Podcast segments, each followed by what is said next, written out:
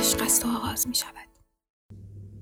این روزا با گوشت خونمون داریم فشارهای مالی، سیاسی و اجتماعی رو تجربه می‌کنیم. از یه طرف دولت‌های خارجی تحریممون می‌کنن و از طرف دیگه کشور دچار بحرانهای مختلفی مثل خشکسالی، ریزگردها و آلودگی‌های زیست محیطی شده.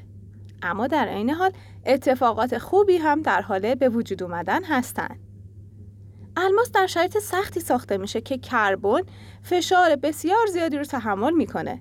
فشاری که نهایت طاقت و تحمل ذرات کربونه.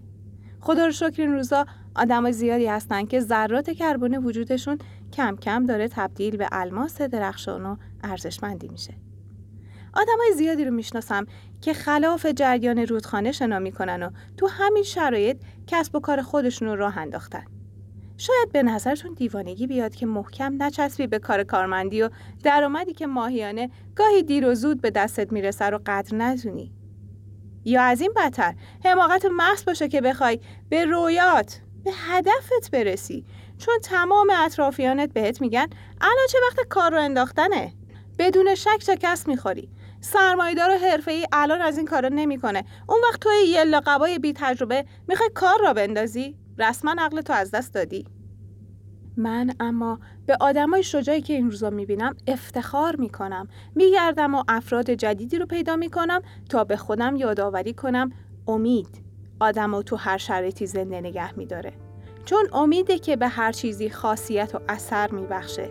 به هوا به آب به پول به آدما.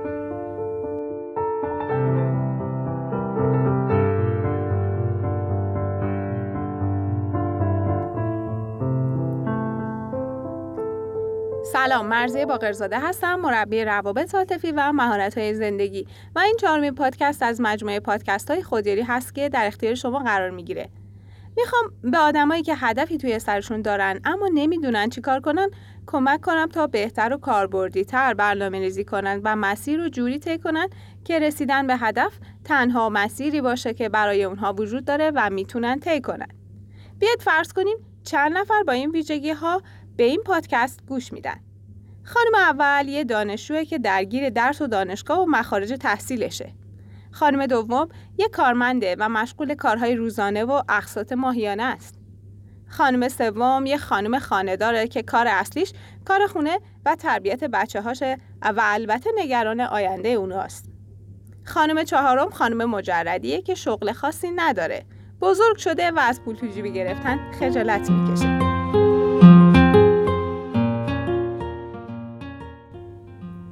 هر کدوم از این شخصیت ها که بیشتر به شما نزدیک هست رو انتخاب کنید. یادتون باشه تنها نقطه مشترک این شخصیت ها داشتن 24 ساعت زمان روزانه، سلامت روانی و یک هدف برای افزایش درآمده.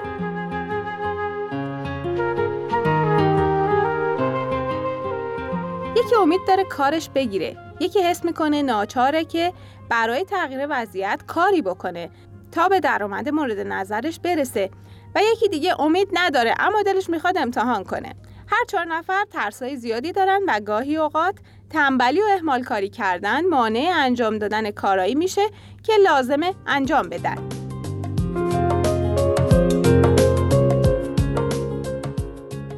خب حالا فرض کنید که این چهار نفر به یک مهمانی بسیار مجلل دعوت میشن. میزبان برای هر مهمان یک بره بزرگ و فوقالعاده خوشمزه آماده کرده و گذاشته روی میز.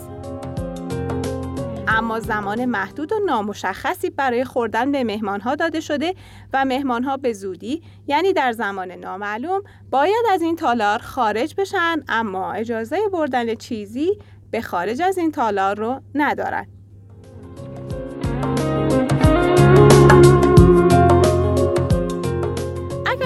جای یک از این مهمان ها بودین چه اقدامی می‌کردین؟ شرایطی که میزبان تعیین کرده بهتون برمیخورد و می‌رفتید بیرون؟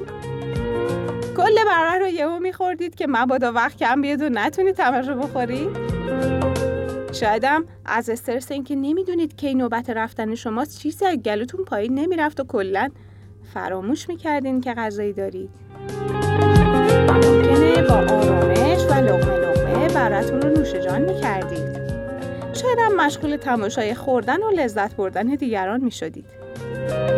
یا حتی به جای اینکه خودتون چیزی بخورین به خوردن دیگران کمک می‌کردید. فرض می‌کنیم جواب ما با آرامش و لغمه لغمه خوردن باشه. اما یعنی چی؟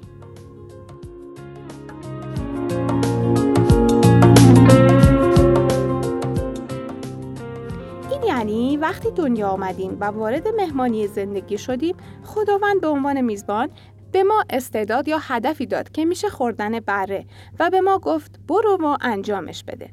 ما سر سفره هستیم و هدفمون به بهترین شکل ممکن روی میز چیده شده. حالا این ما هستیم که تصمیم می‌گیریم به این فرصت چطور نگاه کنیم و باهاش شکار بکنیم. با توجه به اینکه مورد لغمه لغمه خوردن رو انتخاب کردیم شروع می کنیم به برنامه ریزی کردن برای لذت بردن از داشتن و خوردن یک هدف یا خوراک.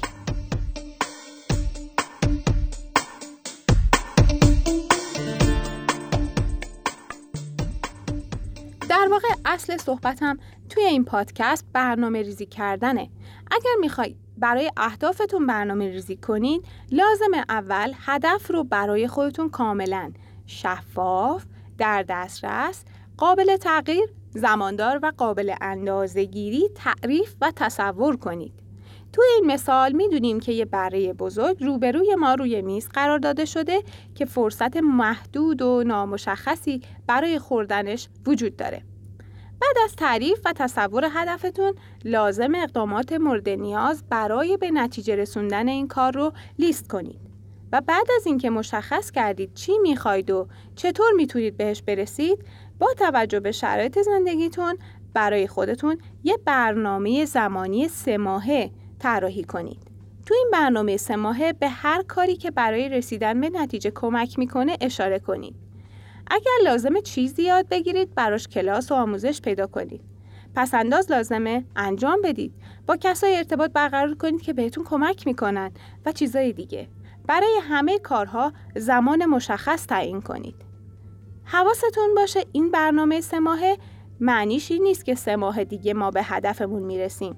معنیش اینه که ما تیکه ها رو سه ماه سه ماه در نظر می‌گیریم. سه ماه اول کارای اولی است. سه ماه دوم کارای پیشرفته تره. بعد از اینکه برنامه کلی رو شفاف و قابل اجرا نوشتید، برنامه سه ماهتون رو به سه تا یک ماه تبدیل کنید. به جزئیات بیشتری توجه کنید و سعی کنید برنامه رو شفافتر ببینید. این کار یعنی بره رو به تیکه های متوسط تبدیل کردن. مرحله بعد توی برنامه هفتگیتون بنویسید که طی هفته آینده چه کارهایی در راستای هدف لازم انجام بشه. برای اینکه بره قابل خوردن بشه لازمه هر لقمه به اندازه کوچیک بشه که توی قاشق غذاخوری جا بگیره. یعنی هدفتون رو تبدیل به برنامه هایی کنید که روزانه باشند و شما بتونید به راحتی انجامشون بدید.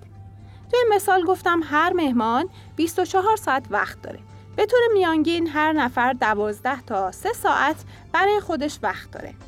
از خودتون بپرسین هدف شما به روزی چند ساعت وقت نیاز داره بر اساس جوابتون و زمانی که هر روز به خودتون اختصاص میدین برنامه ریزی کنید. تجربه من میگه وقتی درست برنامه ریزی می‌کنیم وقت اضافه هم خواهیم داشت. انگیزگی و بهانه آوردن و تنبلی کردن، اهمال کاری و ترسای کوچیک بزرگترین دشمنهای ما برای رسیدن به اهدافمون هستند نه کم داشتن وقت. توی پست بعدی در مورد اهمال کاری و پشت گوش انداختن صحبت می‌کنم.